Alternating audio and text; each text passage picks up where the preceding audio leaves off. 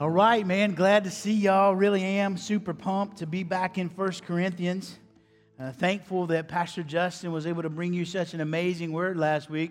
Aren't you thankful for Pastor Justin? Won't you just show your appreciation to Pastor Justin?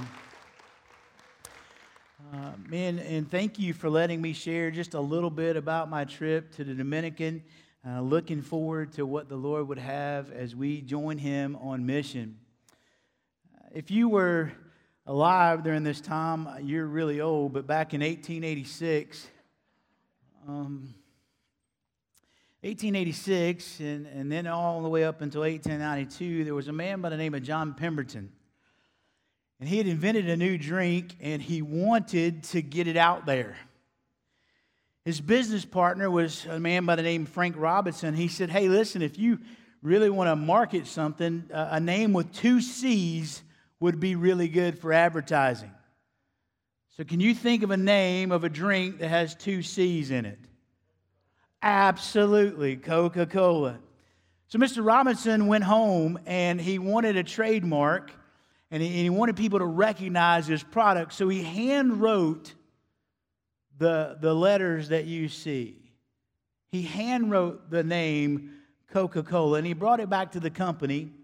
And all agreed, man, that it was awesome, and all agreed that it was good. And so, all throughout the years, that has been the Coca Cola logo. It's hardly ever changed. There are two things that the Coca Cola company uh, over the years resisted to change. Number one is they have resisted to change the brand name, and they've also resisted to change the recipe. If they ever did change it, they always went back. So, Coca Cola then began to market itself in many ways. And in the 1930s, it was marketed as a tonic for hard times. After World War II, it was the marketed as the symbol of happiness and good times. In the 1960s, you may have remembered this if you were alive in the 60s. There was this thing where Coca Cola helps the world come together and sing in perfect harmony, right? Some of you remember that. In the 70s and 80s, it was marketed as have a Coke and a what? Smile. Two things, though, have never changed as they've promoted Coca Cola. Number one is what is on the outside of the bottle. And secondly, what's on the inside of the bottle. So now that you're all thirsty, let me remind you of something and show you where I'm headed. The word gospel appears in the New Testament 76 times. It appears 60 of those times in the writings of the Apostle Paul. Our English word comes from an old English word meaning good story or good news. The Greek word euangelio, which we get the word gospel from, is where we get our words eulogy or evangelism or evangelical. You can hear it euangelo. You can hear it in there. But you see, just like Coca Cola, the gospel is similar in that what's on the bottle has to match what's on the inside of the bottle. And there's a danger of labeling things. There's a danger of churches or movements or ideas or programs being labeled as gospel on the outside, but what's on the inside is not the gospel. Many people say this or that is a gospel issue. We should be doing this because it's a gospel issue. We should stand for that because it's a, a gospel issue. But really, what's inside the bottle, no matter how we market it? You see, the gospel does not change and it cannot change, or it isn't the gospel. The Corinthian church then was being bombarded by many things that were claiming to be the gospel on the outside, but it wasn't the gospel. Paul says we have to keep the recipe the same. We can't change what's on the inside, or it isn't the gospel. As a matter of fact, Paul says the gospel is of utmost importance, it's of first importance. So, Paul writes in 1 Corinthians 15 to talk about the three priorities that God has established for his gospel message. So, I'm going to be reading from 1 Corinthians chapter 15, verses 1 through 11. You'll find a copy of God's word somewhere around you, maybe in the seat pockets underneath the chairs. Maybe your neighbor has one, maybe you have it on your phone. And lastly, if that's not going to help you, we've put it up here on the screen. So I wonder if you would stand with me as I read verses 1 through 11 from 1 Corinthians and we honor the reading of God's word. God's word says these things. Paul says, Now I make known to you, brethren, what does he say he makes known? The gospel which I preached to you, which you received, and which you also stand, by which you are saved, if you hold fast the word which I preached to you, unless you believed in vain. For I delivered to you as of first importance what I received that Christ died for our sins according to the Scriptures, and that he was buried, and that he was raised on the third day according to the Scriptures, and that he appeared to Cephas, then to the twelve. And after that, he appeared to more than 500 brethren at one time, most of whom remain until now, but some have fallen asleep. And then he appeared to James, and then to all the apostles. And last of all, as the one untimely born, he appeared to me also. For I'm the least of the apostles and not fit to be called an apostle because I persecuted the church of God. But by the grace of God, I am what I am. That's a good place to say amen. and his grace toward me didn't prove vain, but I labored even more than all of them. Yet not I, but what, church? The grace of God with me. Whether than it was I or they, so we preach. And you what? May God bless the reading of his word. You may be seated. Here's the first thing that God says. We can keep the priority of repeating the substance of the gospel of Jesus. We can keep the priority by repeating the substance, repeating the substance of the gospel. In this text, verses 1 and 2, I think are the theme. I think they're the, the linchpin which this whole text kind of falls out. So go back there and look at verses 1 and 2. He says, I make known to you, brethren, the gospel which I preached to you, which you received, which you stand, by which you're saved, if you hold fast the word which I preached, unless you believe in vain. Paul again calls them, if you noticed, brethren. He wants to remind them that they have been saved and made brethren by the gospel, and that they're family because of the gospel. And it's also his way of expressing affection for them. He says, I preached the gospel. If you would look there in your text, and it's important that you do so, I want you to hear how the original text really says these words. He says, I make known to you, brethren, the gospel which I gospeled you. That's what he says the gospel which I gospeled you. There's a noun and then there's a verb. It's important to notice that the verb is in the middle voice. That means that the subject participates in the action. In other words, all of us are going to have to be about preaching the gospel. And Paul is reminding them that when he came to Corinth, and remember, Paul was most likely the very first Christian to ever step foot in Corinth. And when he came to Corinth, what was the first thing that he did? He preached the gospel. In verse 3, he says this For I delivered to you as of first importance, which I also received. Paul says he delivered the gospel. To deliver means to hand over, to put in someone's hands. Paul, it's almost like he's saying this I came and I put the gospel in your hands, I put the gospel in your ears, I put the gospel in your minds, knowing that the gospel would get to your heart and change your life. But notice, Paul delivered it, he didn't design it. He communicated it, he didn't change it. The Corinthians are evidence of what happens when we keep the recipe of the gospel. When we don't mess with the gospel, we just simply deliver it, people's lives are changed. In verse 3, he says, I delivered to you as of first importance. Paul made the gospel the most important thing. In other words, think about it like this if you had five minutes with the Apostle Paul, you would not get out of his presence without him telling you the gospel. If you were hanging around Paul, just, just hanging around doing crazy activities, before you left, Paul would make sure that you knew about the gospel. It was of first importance to him. Paul says it's the message that I received. Paul didn't invent the gospel. Paul didn't, come up with this cleverly devised thing that, that helps people know the Lord. He simply proclaimed what he received from the Lord and the other apostles. So then the question needs to be asked Paul, what's inside the bottle?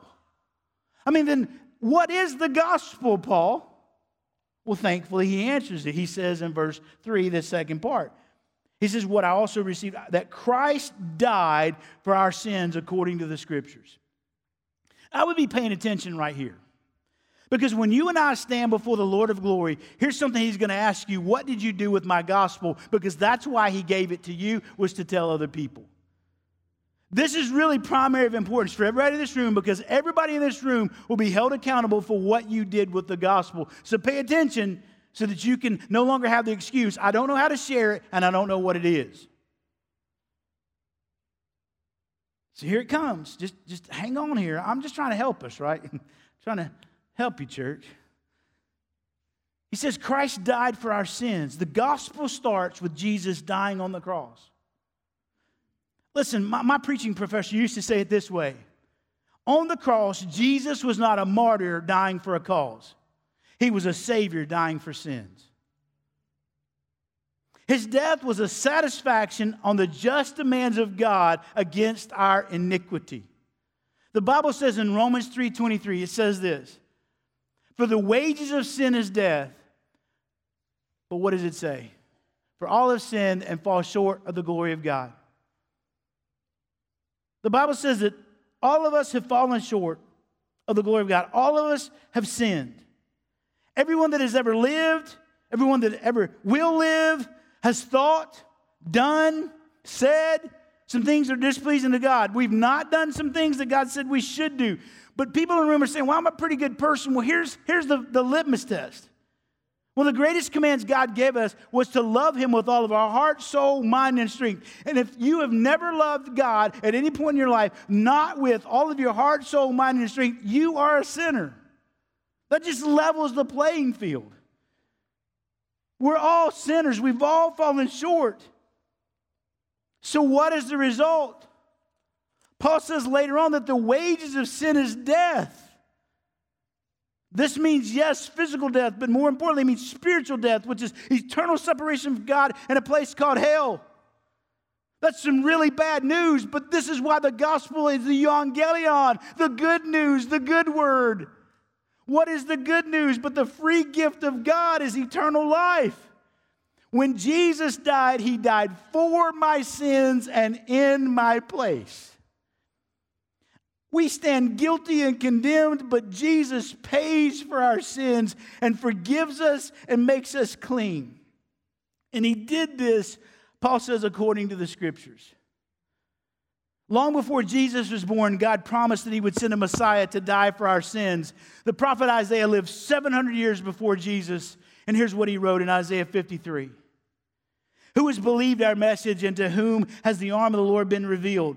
He grew up before him like a tender shoot and like a root out of parched ground. He has no stately form or majesty that we should look upon him, no appearance that we should be attracted to him. He was despised and forsaken of men, a man of sorrows and acquainted with grief. And like one from whom men hide their face, he was despised and we did not esteem him. Surely our griefs he himself bore, and our sorrows he carried. Yet we ourselves esteemed him stricken, smitten of God, and afflicted, but he was pierced through for our transgressions. He was crushed for our iniquities. The chastening of our well being fell upon him, and by his scourging we are healed. All of us, like sheep, have gone astray. Each has turned to his own way, but the Lord has called the iniquity of us all to fall on him. Jesus died for our sins according to the scriptures. And then Paul says in verse 4 and that he was buried. Christ was buried. I mean, that's the finality of death. He hung for six hours on the cross. He was dead and then he was buried, but he rose in victory, church, over death, hell, sin, Satan, and the grave. I mean, after Jesus died, they wrapped his body, they put him in a tomb, they sealed it, and for three days, think about it, three days. On the first day, he's dead. On the second day, he's dead. But on the third day, he put death to death. He was raised on the third day, Paul says, according to the scriptures. David was the forerunner of Christ. Jesus came from the line of David. So here's what was prophesied by David in the Psalms. Psalm 16:10. For you will not abandon my soul to Sheol, nor will you allow your Holy One to undergo decay. The text says that Jesus was raised. I don't know if you see that in your Bible. and that he was raised on the third day. That verb is in the perfect tense. That means something that happened in the past and the results carry over into the future. So that means that Jesus now is in the same state that he was when he was raised. He was raised in a physical body, and today he still has a physical body. Jesus was raised alive, and today he is still alive. But it's also in the passive voice, which means that something acted upon Jesus to raise him from the dead.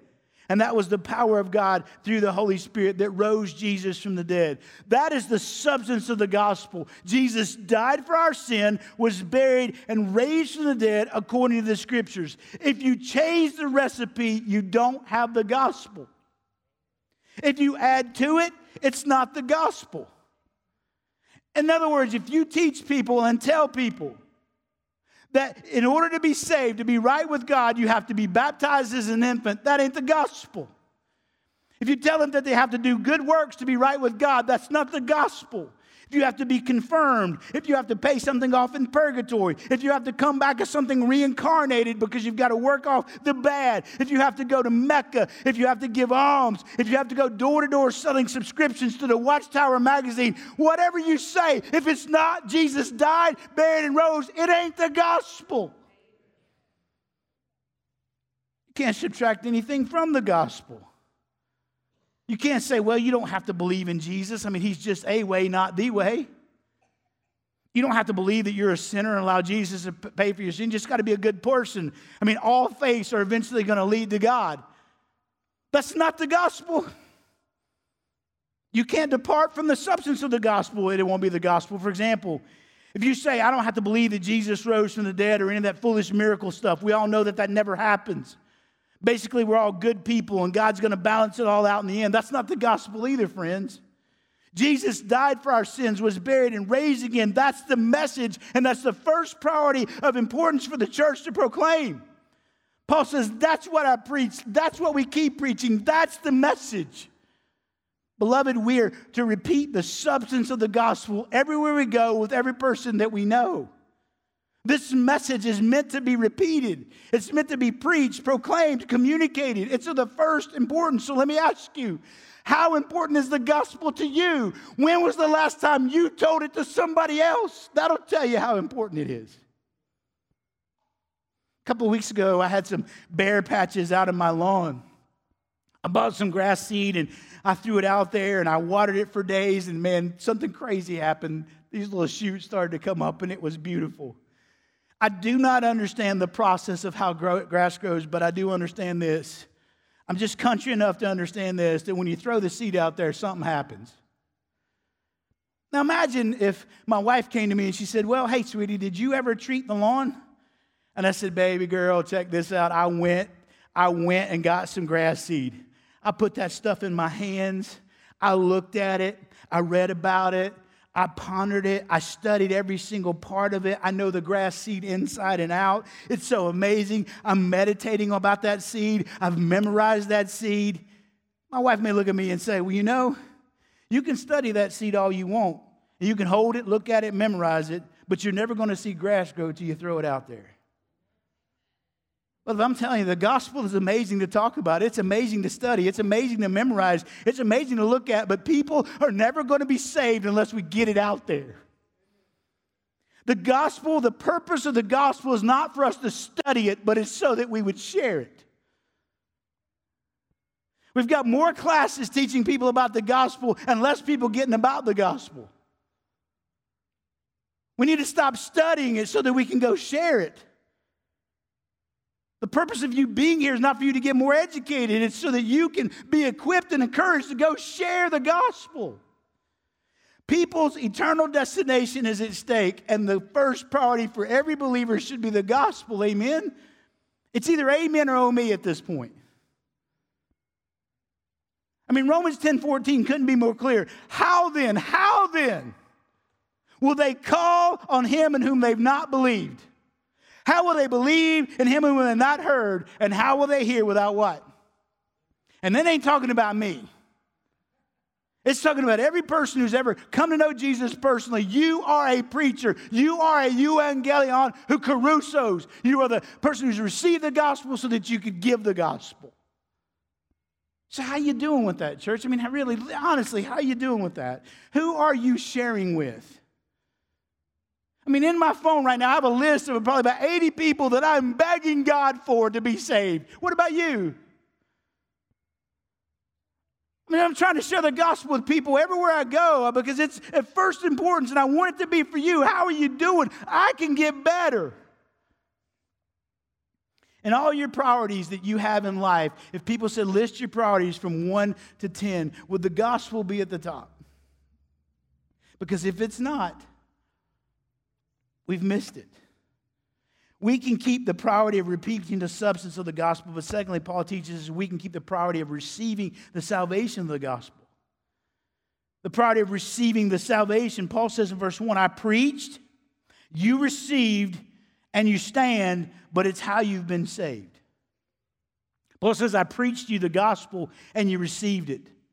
To receive means to welcome, to accept, and here it means to hear and to trust.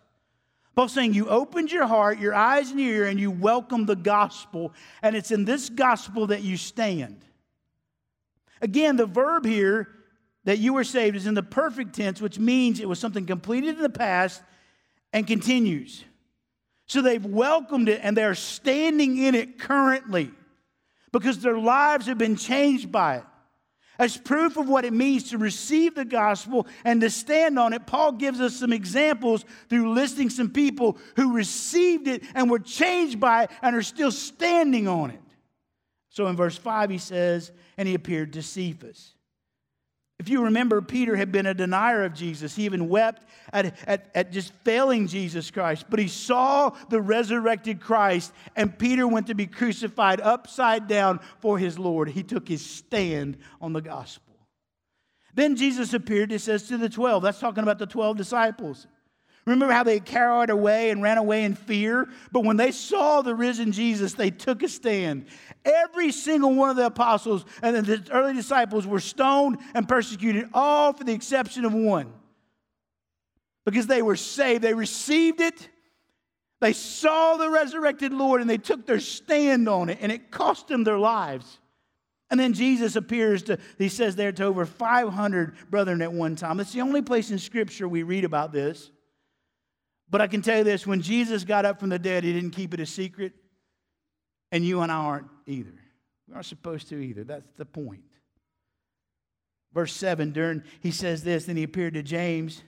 Y'all know during Jesus' earthly ministry, James was a disbeliever and a skeptic. His own half brother couldn't believe he was the Savior, but after he saw the resurrected Jesus, what happened to James? James's nickname throughout the New Testament world was camel knees. You know why? Because he prayed so much, his knees looked like he had camel's knees. He was changed, and he took his stand in the gospel because he had received the salvation.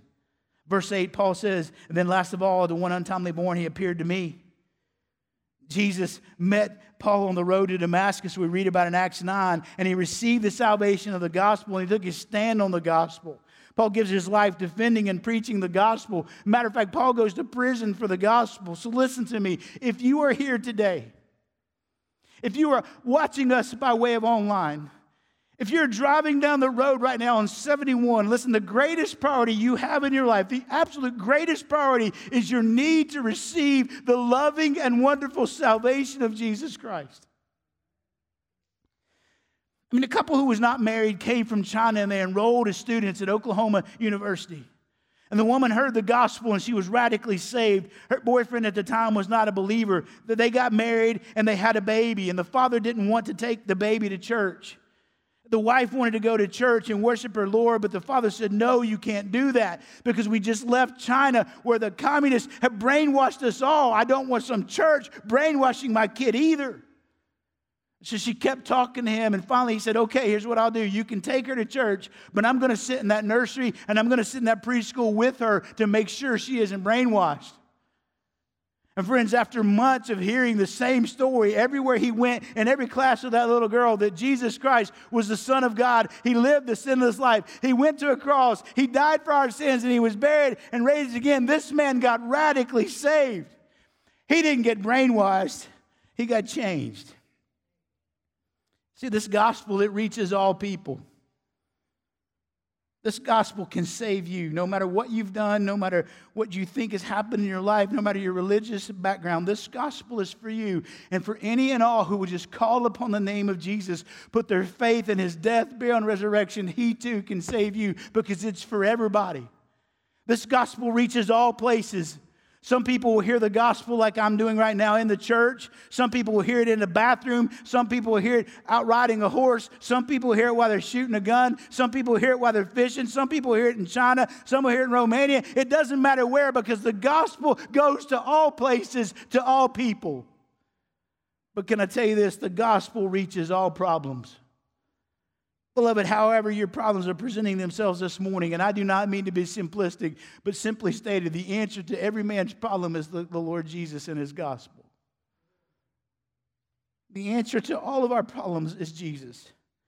The answer to all our problems is the gospel. So what do you do? You simply receive it. James 1:21 says this. Therefore, putting aside all filthiness and all that remains of wickedness, that's called repentance and in humility receive the word. That's the gospel, which is able to do what? Save your souls. Repent and believe, and you will be saved. It's not enough, beloved. Listen to me. Some of you may check me out because you don't like my style, you don't like my shortness, you don't like my breath, you don't like my looks. I don't know what. You're just tired. Hey, come back in just for a minute, for two seconds, and I'll let you go back to sleep. It is not enough to believe in God. Many people believe in God. Even the demons believe in God, friends. You have to receive the salvation that Jesus is offering and be born again. Have you ever come to a point in your life where you realize that you were a sinner, separated from God, deserving of his wrath, and then turned to Jesus, asked his forgiveness of your sin, and trusted that he died for your sin, was buried, and raised again to give you eternal life. Has that ever happened to you? Because believing in God is not enough. Receiving salvation is what you must do. So you say, I've always believed in God. Great. Have you ever received salvation? Two different questions. See, we can keep the priority of repeating the substance. We can keep the priority of receiving the salvation. And lastly, very quickly, we can keep the priority of remaining in the security of the gospel. Remain in the security of the gospel. Verse 2, Paul says this by which you are saved, if you hold fast the word which I preached to you, unless you believed in vain. First of all, this is not teaching that we can lose our salvation. It's simply teaching us that we may have never had it to begin with. Paul says you were saved unless your faith was worthless and you believed in vain. In other words, if when I profess Christ my life hasn't changed, then there may be a problem. So, if I'm saved, why do I need to hold fast to that? Well, let's think about salvation. First, Here's something that may be new to you, but our salvation is kept by Christ and not us. Our holding on to Jesus is evidence that He's holding on to us. You'll come to find out that your salvation is not dependent upon you. It never was, never will be. Your salvation is always dependent upon Jesus. And if He saved you, He can keep you. You can never lose what He holds. It's His. He's never going to lose your salvation. So therefore, you can't. For someone to let go of their faith, for someone to deny Christ, for someone to, to kind of slip into the, the world and, and go their own way, listen, all that indicates is, is that they've never truly believed in the first place. Secondly, salvation, you need to pay attention here, has three components. This will help you greatly. Salvation happens at a moment in time in the past And that's when we're saved from the penalty of sin. So if you've said, hey, I've, I've been saved, that happened in a moment in time in your past and you were saved from the penalty of sin. There was a point in time where you were justified before God, declared not guilty, and forgiven. Your name was written in the Lamb's book of life. You were brought from death to life. You were given the Holy Spirit of God. Listen, this, the Bible says it this way in Ephesians 2 8 For by grace you have been saved. Did you notice the tense? Something that happened in the past. Salvation is a point in time in the past where you were justified before God. That's a part of what it means to be saved. We call this in church world justification, where it's justified, never sinned. I've been forgiven. Salvation also has a second part. It's also happening in the present. Not only have we been saved from the penalty of sin, we are being saved from the power of sin. We're being saved right now from the power of sin over our lives. You and I are being made like Jesus Christ every day. We're being conformed more and more to the image of Christ. Listen, 1 Corinthians 1 says it this way For the message of the cross is foolishness to those who are perishing, but to those of us who are being saved, it is the power of God. The scripture speaks of it being in the past tense, but also something right now in the present tense. You and I are experiencing salvation right now, being saved from the power of sin, and we call that in church world sanctification.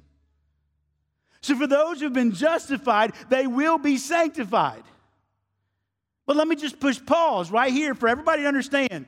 This is one of the major differences between what we believe and what the Catholic Church believes or other works based religions believe. Catholics say this, other people say this. I have to do enough good so that God can let me into heaven. And if I don't, I go to purgatory and work it off. I go, when I die, somebody light some candles and pray, and hopefully I get in. That's a misunderstanding that I have to be sanctified before I can be justified. Justification always comes first with true gospel salvation. I trust that Jesus died for me and made me right and forgave me for it all.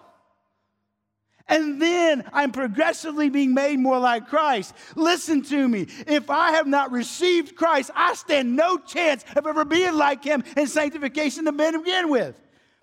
That's trying to make sinners become like saints when they haven't become a saint yet. It's like, why do sinners do what they do? Because they're lost. Then salvation also will happen in the future. Not only are we saved from the penalty of sin and justification, saved from the, the power of sin and sanctification, but we will eventually be saved from the presence of sin.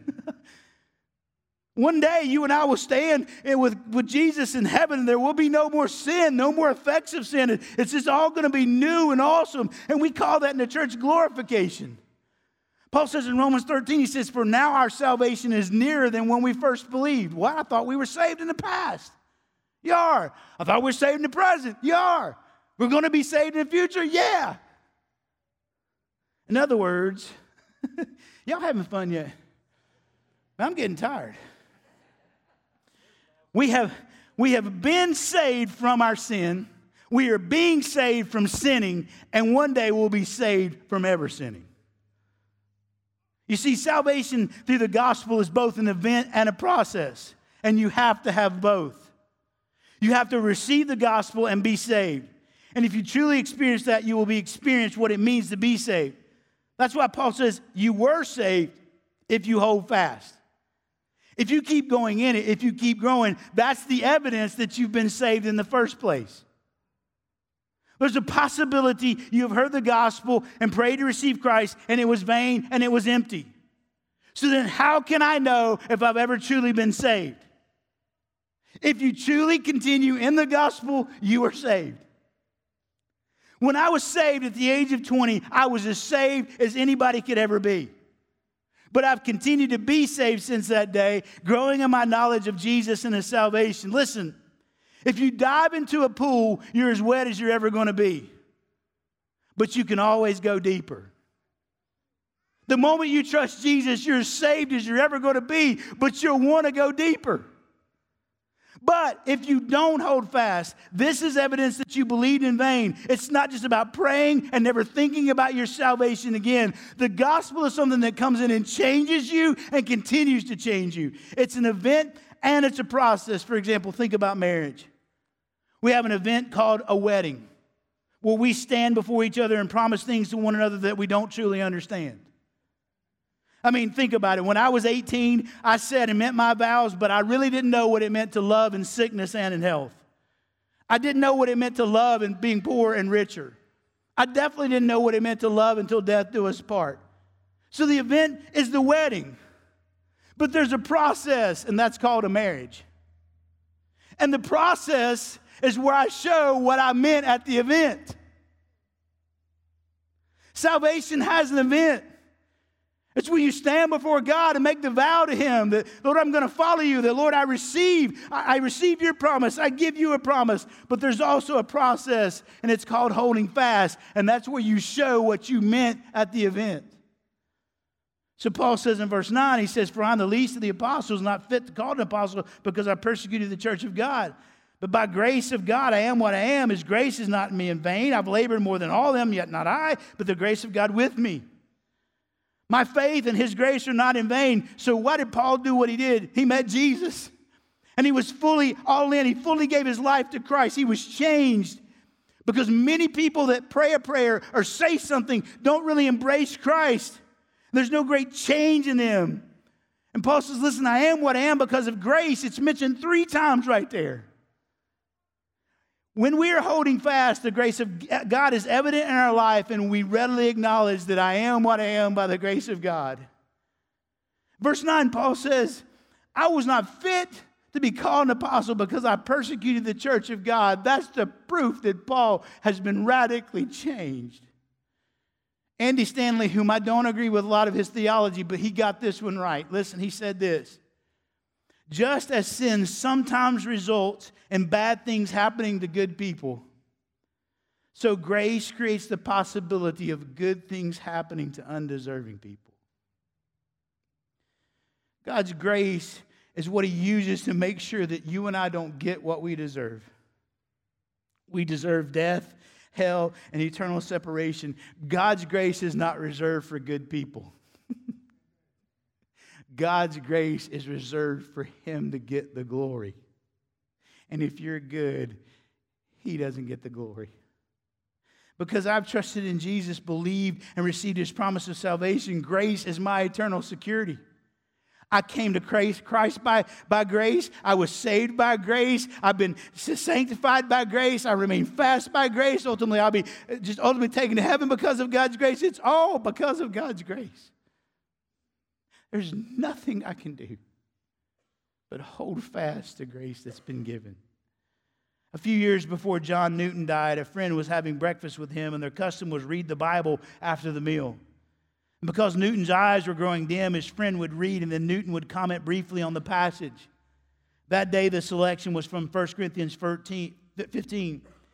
And when the words, By the grace of God, I am what I am, were read, Newton was silent for several minutes. Then he said this He said, Dear friend, I am not what I ought to be. How imperfect and deficient I am.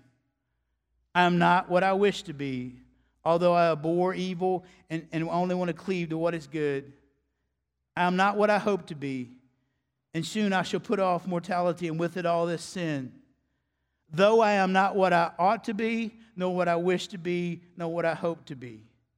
But what I can say is I'm not what I used to be a sinner in need of grace. At 82, Newton said, My memory is nearly gone, but I remember two things. I am a great sinner, and Christ is a great Savior. 2 Timothy 1:12 says this, "For this reason I suffer these things, but I am not ashamed, for I know whom I have believed, and I am convinced that he is able to guard what I have entrusted him until that day. Beloved, are you doubting your salvation and you need some assurance? I mean, do you want to know for sure that if you were to die right now, that you could go to be with God in heaven? I mean, what are you holding fast to? Because, see, whatever you're holding on to is going to determine it all. If you're trying to hold on to your good works, how many is enough? Or your lack of them? Are you trying to hold on to your behavior? I'm just going to be more moral or your lack of it. I'm not as moral, so therefore I can't make it. Your past, my past isn't right. I'm not going to make it. Or, or maybe it's your present. I think I'm, I'm okay. No matter the answer to that question, the only thing that any of us can hold on to is the gospel. Hebrews 7:25 says this, therefore he, meaning Jesus, is able to save forever those who draw near to God through him because he always lives to make intercession for them. Dr. Jerry Vines, a great preacher from old, would say it this way I've been saved from the, from the guttermost to the uttermost.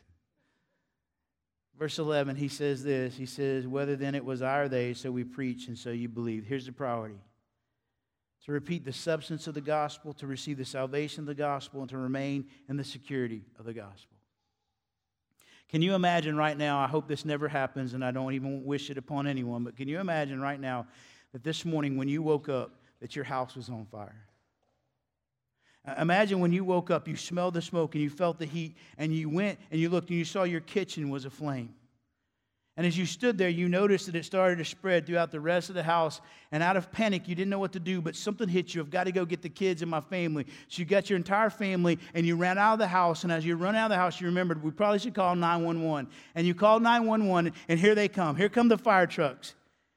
And when, when they get up and they show up at your house, you notice that they don't have any hoses and they don't even mess with any water. But the, the firemen get off the truck and they have these hedge clippers and they come up to your bushes and they just start trimming your bushes, and you're like, What in the world are you guys doing? My house is on fire. and they're like, Yeah. I mean, that's kind of important. But you know what? Your, your, your, your, your hedges are trash, bro. You need to tighten them up. You would be freaking out. And then you're like, some more people jumped off. And then there's other, the other firefighters, and then your driveway, and they're like mixing up this concrete. And you're like, what are you guys doing? My house is on fire. And they're like, bro, have you seen your driveway? This is unacceptable. Somebody's going to get hurt, they're going to trip in this crack, break their mother's back. It's going to be bad. So they start filling in the concrete. You're like, bro, the house. They're like, bro, it's all right. We'll get to that. Right now, we're just going to focus on this. Now, Jerry's here. And Jerry would tell you that no firefighter is ever going to do that. You know what a firefighter is going to do? He's going to get out of the truck, and the first, second, third, fourth, fifth, tenth, twentieth, fiftieth priority is to put out that fire. And I'm here today to tell you, folks, that God says the number one priority is to repeat, receive, and remain in the gospel of Jesus Christ. And if we get caught into other issues that may be important that can help our church, we're going to lose it. And it's all going to burn down. The priority is the gospel. We are called to reach people. We are not called to make this world the best, most happy, and comfortable place from which people can die and go to hell. My evangelism professor said it this way You and I cannot air condition people's train rides to hell. God has called us as a church and as a people to reach a lost, dying, sinful, broken world with the gospel. So, that you guys come, whoever's playing for, for us today, if you would make your way here. So, let me ask you this question as we briefly, very quickly close this message. Let me ask you if I were to ask you right now to come up on the stage and share your testimony, could you tell me the time that you believed and received in the death, burial, and resurrection of Jesus? Because if you can't, I question whether you were saved. If I don't know how I was saved, I'm probably not saved. If I can't tell others what happened to me, I, I probably had nothing happen to me. And beloved, I want you to know if you've never received the Lord, if, that's, if you can't give a testimony, why not today? I mean, in just a few moments, I'm going to give you that opportunity. Mean, if I were to ask you right now, hey, hey, would you go out with me this afternoon and can we just share the gospel with people? And you would say, Pastor, you got to do all the talking because I don't really know how to share the gospel. Can I just ask you this question? Why? I mean, you've been a believer all this time and you don't know how to share the gospel. And that's not meant to guilt you, that's to show you. And we've lost the priority, right? I mean, students, let me ask you this question Are you going to go through your entire school year or your entire high school career and you're never going to share the gospel with people that are around you 24 7? I mean, one of the most heartbreaking things that ever happened to me is after I came to know Christ at the age of 20, I realized that two of my high school friends knew Jesus. And I was in a war and could have died very easily, had some very close calls, but you were willing to go through an entire high school career and never share with me the hope that you had. And if I'd have died, I'd have busted hell wide open.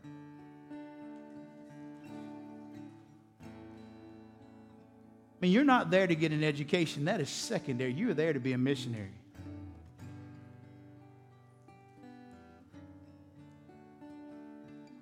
And what about your friends? Do your friends know what the most important thing in your life is, folks? What about your family? Do they know? I mean, do your coworkers know your testimony? If not, why not? How will they hear? Unless we share. And then lastly, I would just encourage you that if you want to go with us in the Dominican, start saving your money now. Because we're going to go. We got to go across the seas, but we've also got to go across the street. Sometimes we just need to go across the seat. Would you stand with me?